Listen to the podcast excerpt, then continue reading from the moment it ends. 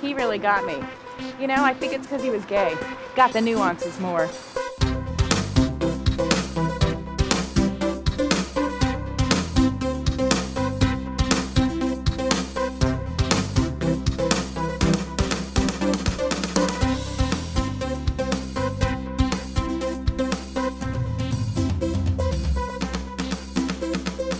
Gotta get me a gay, Mickey. Gotta get a gay.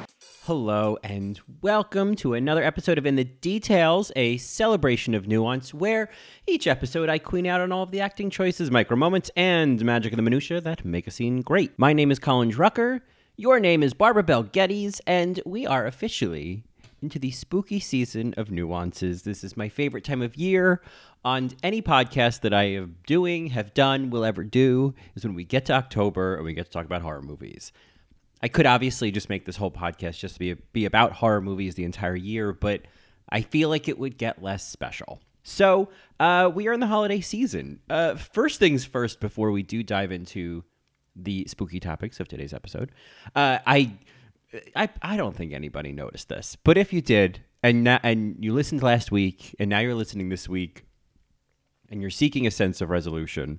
Uh, I mentioned like at the very end of the of the Meryl crying against the dishwasher episode that I was like, what did I need to talk about? I needed to talk about my apartment. I needed to talk about Meryl. And then I realized, you know, listening back, I am one of those podcasters who will listen to their own content just to kind of try to get into someone else's head and think of all the ways I can judge myself. Uh, and so I heard that and I was like, oh, I should have edited that out because I had edited out already like 10 minutes of talk about the fact that I had moved into a new apartment since we had last spoken or since I last spoke to you. Uh, and that was all at the beginning of the episode. And I think when I was editing, I was like, you know, I don't, I don't need all this. This is a, this is a lot. This feels extra. And and I have no regrets. I think you know, I- as I, I learned when I was writing as a kid, you know, that the advice that I had read in books or from teachers or whatever is, you know, kill your darlings, kill your babies, whatever. So I killed some babies. I killed ten minutes of babies. Um, it's got to be a better way to say that. So anyway, uh, I guess just to uh, to conclude all this, I did in fact move into a new apartment uh, since uh, I guess a few weeks ago. So uh, it's great. I don't. It doesn't really affect the nature of this podcast. It doesn't really affect the sound quality. I think. Um, I guess the only thing I could say is the room I used to record in in my old apartment faced the street, so maybe there might have been some street noise in the background. And now my office where I record is it towards the back of the house, and you might not hear any street noise. There you go. There is the revolutionary difference. This is why me moving into a new apartment matters to you. I do love this apartment, though. If you care, I do love this apartment.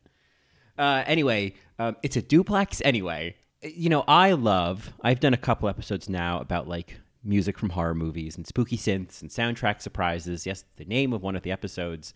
I I've talked about this on those episodes that I've always had an affinity for horror movie music, and I think because it's just it's so melodramatic, or it has room to be so melodramatic, and uh, I don't know. I I guess that's probably a good enough reason, but I just love it. I love a good horror movie soundtrack, and I love a good obscure horror movie soundtrack. And most of them, I mean, most shitty slasher movies that I'd find, you know, in the Easy Video or the Hollywood Video or West Coast Video or whatever it was when I was a kid, um, had you know n- uh, nothing special soundtracks. You know, it was just kind of somebody drum- dropped a bag of produce on a synth and said, "All right, this will do." Uh, and so I love when I find something that's a little more inspired, and I love when it is just a truffle in the mud. You know, when it is just coming from a movie that is just not worth anyone's time. And I don't know, that's maybe that's mean, but I found I was I was scrolling through YouTube. YouTube as you may or may not know is just a treasure trove. I mean, truffles everywhere. Truffles everywhere and some dirt, you know? But uh, you can't have one without the other. Eh, But the the obscure things that people think to post on YouTube, I just I think God bless. God bless YouTube. God bless that person who posted this video. Like what made them think, "Oh, I think the world needs to see this. I I know about this and I need to share this with other people." I I don't know what brought them there, but God bless the journey. And so I found, I mean, you know, back in the day when I used to just peruse these horror movie review blogs, you know, like The Terror Trap and Hysteria Lives, and of course, Final Girl, uh, written by Gaylord herself, Stacie Ponder.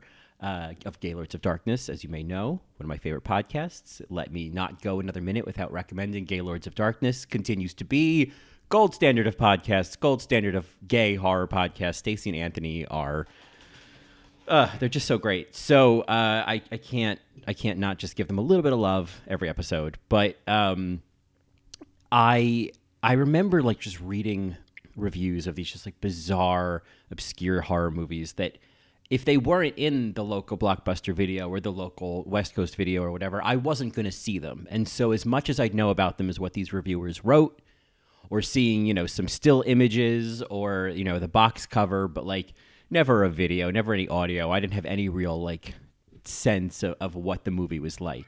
And so YouTube has kind of resolved a lot of that for me in finding movies. It was like, oh, I always wanted to see like not maybe not even see that whole movie. I always just wanted to like just get a feeling of what is it what goes on like 45 minutes in. Like sometimes I don't want to watch the whole thing. I will just jump to different moments in the movie and then I'll watch the ending.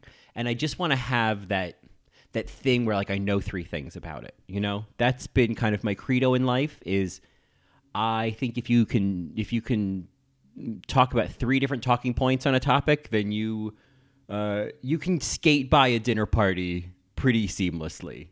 Um, in case you're ever in that situation. And so, in this recent perusal, now that we're in October and I'm looking for new spooky movies to watch, things to maybe talk about on this podcast, things to just kind of, you know, uh, keep the good times going in you know in lockdown. I mean, like, what's Halloween going to be this year? Let's not even talk about it.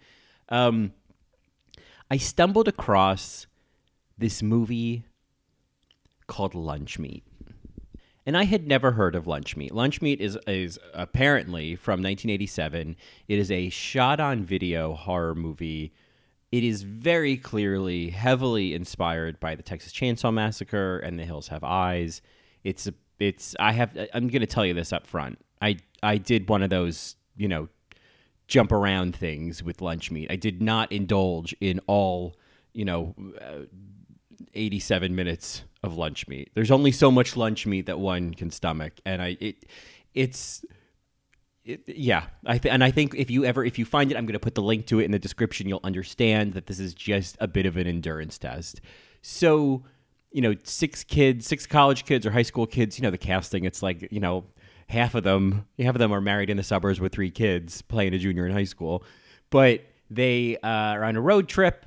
This may sound familiar. They stop somewhere to get some lunch and they run afoul of a crazy cannibal family who kills people to make food, to make lunch meat, I guess, if you will and then things kind of follow. I would assume the natural trajectory of these things and and people are killed one by one. And then most of the movie i mean what what's interesting about it is it all seems to take place in one afternoon. It's it's and i do kind of love that. I do love a movie where everything happens pretty much during the day. I think that's pretty creepy and original and it's probably also just reflective of the fact that the, they probably couldn't film this movie at night because they didn't have the lighting for it. Because it's clearly it is shot on video. And at least i mean there may be i don't i can't imagine some cleaned up copy somewhere but the copies that i found on youtube are shot on video recorded onto vhs and then someone grabbed their father's camcorder from 1994 and recorded the television playing lunch meat. And then that somehow eventually found its way onto youtube so it's it's a little warped, but it does the job. And so what I'm intrigued by with lunch meat is not necessarily any of what happens in it until the end. Uh, the ending is such a direct inspiration of Texas Chainsaw Massacre, and I, you know, I, I love the flavor of Texas Chainsaw Massacre. So if something has the flavor of Texas Chainsaw Massacre, even if it's not itself, you know, uh, high cuisine, I'm still going to have a couple of bites. I'm still going to mildly enjoy it. You know what I mean? This lunch meat tastes like Texas Chainsaw Massacre. And so at the end of the movie, there's one girl left, Roxy. Roxy, who in the entire movie is wearing denim jeans. I don't know, as opposed to satin jeans and like this this printed sweatshirt that it looks like it has it's white with like black paw prints on it like black like badger prints i don't know in any event roxy is the last survivor she much like texas chainsaw massacre she's chased out to the main road by the the the, the family member with the lowest iq it's this sort of um, Bubba looking figure who who has a chicken in a cage while he's chasing her. So that's original. Chases her out to the main road. Now these people are supposedly in the middle of nowhere, but Roxy gets out to the main road and like immediately and I get what they were doing in their head here, but immediately there's like cars coming, like swerving around her and, and this Bubba type chasing her. Nobody's stopping.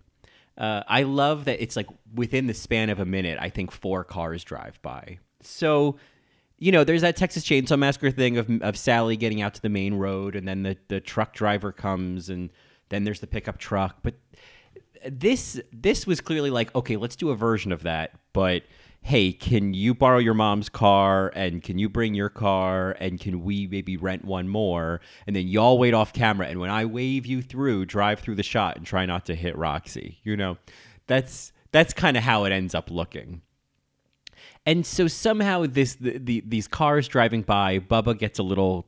He somehow he loses her. I mean, she's she's running up the main road at four o'clock in the afternoon. There's no missing the paw print sweatshirt but and she's not going very fast. She is stumbling along, but he loses her somehow, and there's a bit of a throwing a a, a stick on the ground and a bit of a I, I lost her, and then a car stops, and this guy gets out and through the open hatchback of his car pulls out a rifle and turns and aims it at Bubba, and Bubba runs away.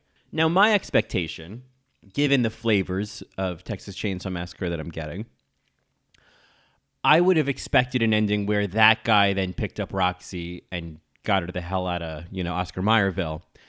But that doesn't happen. The the movie then goes back to Roxy just running away up the road, struggling through it. I, I have to imagine another car is going to come, considering the traffic we just saw in the last minute and a half. And and I'm kind of waiting for something to happen here. Like I'm thinking this how how are we gonna end this? Like what's gonna happen? And so there's shots of her running up the road. There's a bit of a close up of the anguished look on her face as she's running. And then the last shot is from behind as she's running away up the road, running, stumbling, you know, uh, kind of hobbling away up the road, which now seems to have no traffic coming. So it was just a little a little surge, I guess, a little rush hour in in you know uh, the little hamlet of of Lunchmeatville, uh, and then it just ends. And then it just ends. That's it. She doesn't get killed. She doesn't get saved. She just runs away. So that's fascinating to me. And maybe I don't know if that's fascinating to you having not seen it, but the reason that this is fascinating to me is it's just the mere fact that however a movie ends, means something. Like at the closer you get to that moment when the credits roll, the more important I feel like every shot is and every choice is because everything that's happening in those last few seconds is also implying everything that's going to be happening after, you know, and and kind of telling the untold story. And I and I guess with these kind of movies, these these low budget shot on video movies that are mostly about displaying gore effects and you know, just making a rip off on the cheap my expectation is either to have a rip-off ending or Roxy gets killed and then the villains just kind of, you know, continue to live their their baloney lives. And that neither of those things happen. There's just kind of this in a way, like Texas Chainsaw Massacre, this like vaguely ambiguous ending of like, well, yeah, it's a happy ending, but it's like, hmm, I hope somebody comes by and helps her. I hope the guy with the gun turns around and goes, hey, do you need a ride to the hospital? So, um, the other thing that I want to talk about with lunch meat, and I'm realizing I've talked a lot about lunch meat so far, more than I think I've ever talked about lunch meat in general, movie or food, is the music. Now, this is really what th- this is the bread on the sandwich. Like this is what brings it all together is the music. So there's an opening theme, which I think we should play here as a point of context. It's the same song, just slowed down at the end. So let's play here as if I'm pointing to somebody. It's just me editing an audio clip after the fact. Let's play here the opening theme of Lunch Meat, which is a sentence I just never thought I'd ever say.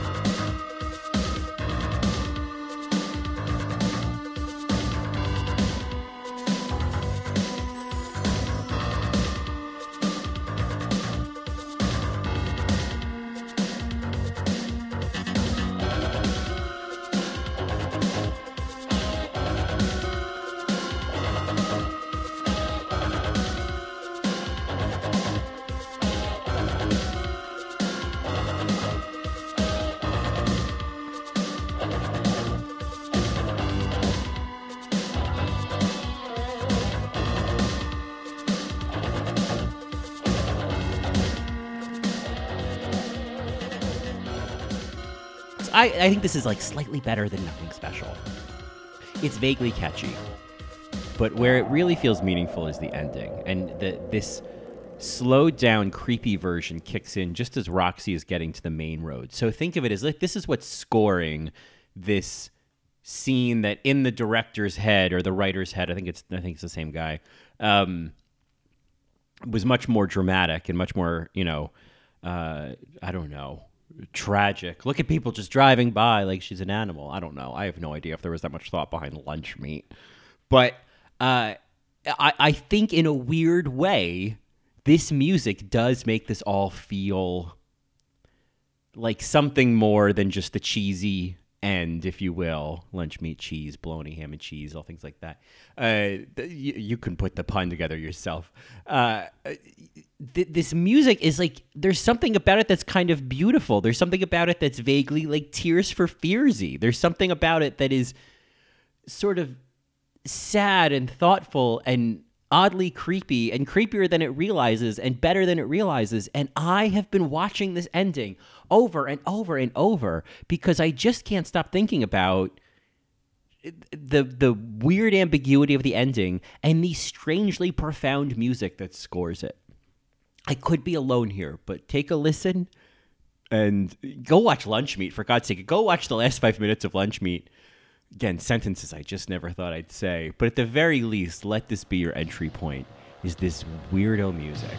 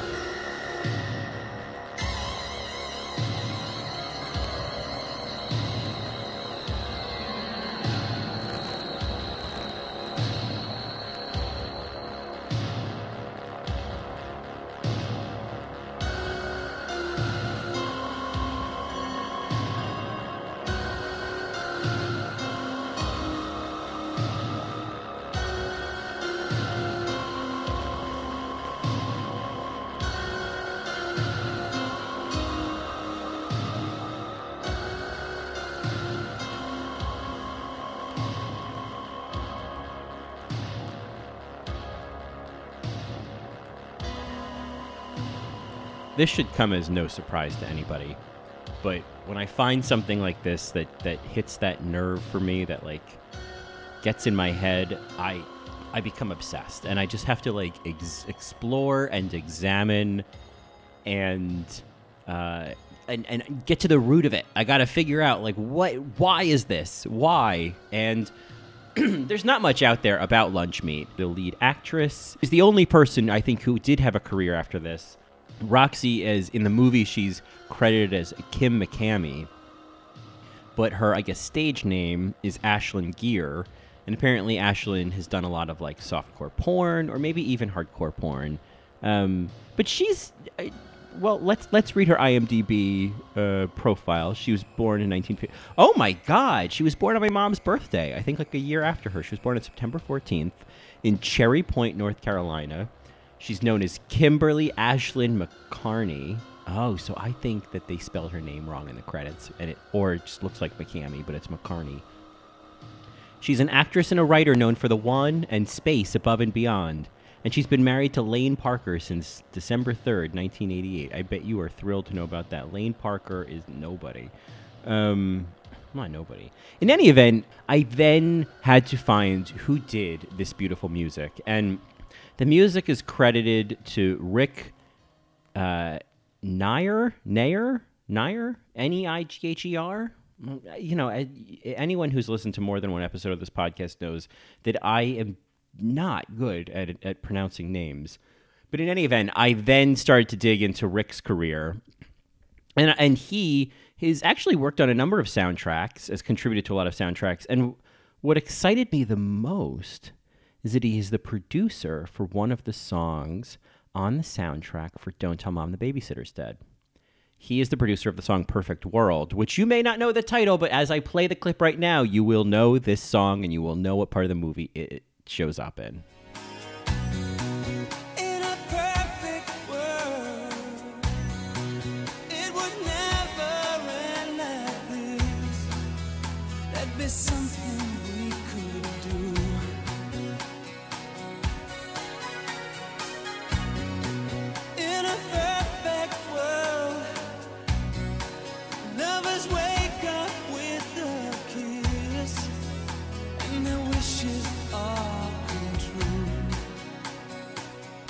And so, of course, listening to that, I'm thinking, oh, where's the through line?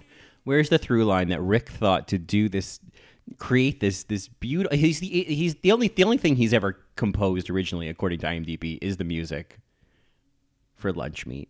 But somehow that talent must have carried through for him to produce this song that ended up on really honestly, let's be honest with each other and ourselves, one of the best soundtracks, one of the best movie soundtracks ever.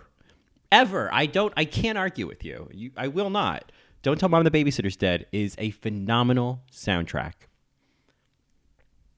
Christina Applegate's in it. I mean, come on. Have we talked about Dead to Me? We've talked about Dead to Me. I've talked about it. I don't know if you've talked about it, but I've talked about it. So this, I mean, I just I don't know what else to say. I this is such a weird topic. I did not I I thought this was just going to be kind of an opening act to another episode and now I've realized I've I've talked about it for quite a bit that I think this counts as being its own episode and I will carry over my thoughts of what I was going to talk about today to another episode, and there'll just be extra episodes, extra little tidbits um, during this spooky month of nuances in October. Um, so yeah, I hope this was somehow educational to you that you learned about a movie called Lunch Meat. I can't imagine there's anyone out there who is the, like the, the the Venn diagram of people who've seen Lunch Meat and people who listen to this podcast, and then one more circle for would would reach out to me and say yes I have and I'm okay, and I'm interested in emailing with you about it. You know what I mean? Like uh, you know, or or I'll tweet at you about it. Like if you are one of those people who somehow falls in the middle of all those circles, has seen Lunch Meat, is listening to this podcast right now, and is down to let me know about it, then you should. And there's multiple ways to do that. Well, like there's three. You can email me at inthedetailspod at gmail.com. You could get in touch with me on Twitter at Colin Drucker. Or you could even get in touch with me on Instagram at Colin Drucker underscore. I am so excited and I'm so proud to have kicked off this year's spooky season with lunch meat. You know, and uh, it can only go up from here because I know what's what I know what's on the calendar for the rest of the month, and I got to tell you, there is there's some more really obscure movies we're going to talk about and some really obscure performances we're going to talk about. There's one really fantastic best supporting performance that we're going to talk about. And then there is a movie I am saving for the end of this month that is, as I mentioned before, there are things I see and they hit that nerve and I become obsessed. And I am so obsessed with this movie. and all I can say is that it is giving me hereditary in the 50s. Um, anyway, that's all I have to say for today. Thank you for joining me uh, for this celebration of of the nuances that I could extract from lunch meat. It's been a journey, and uh, I'll talk to you next week. All right, bye.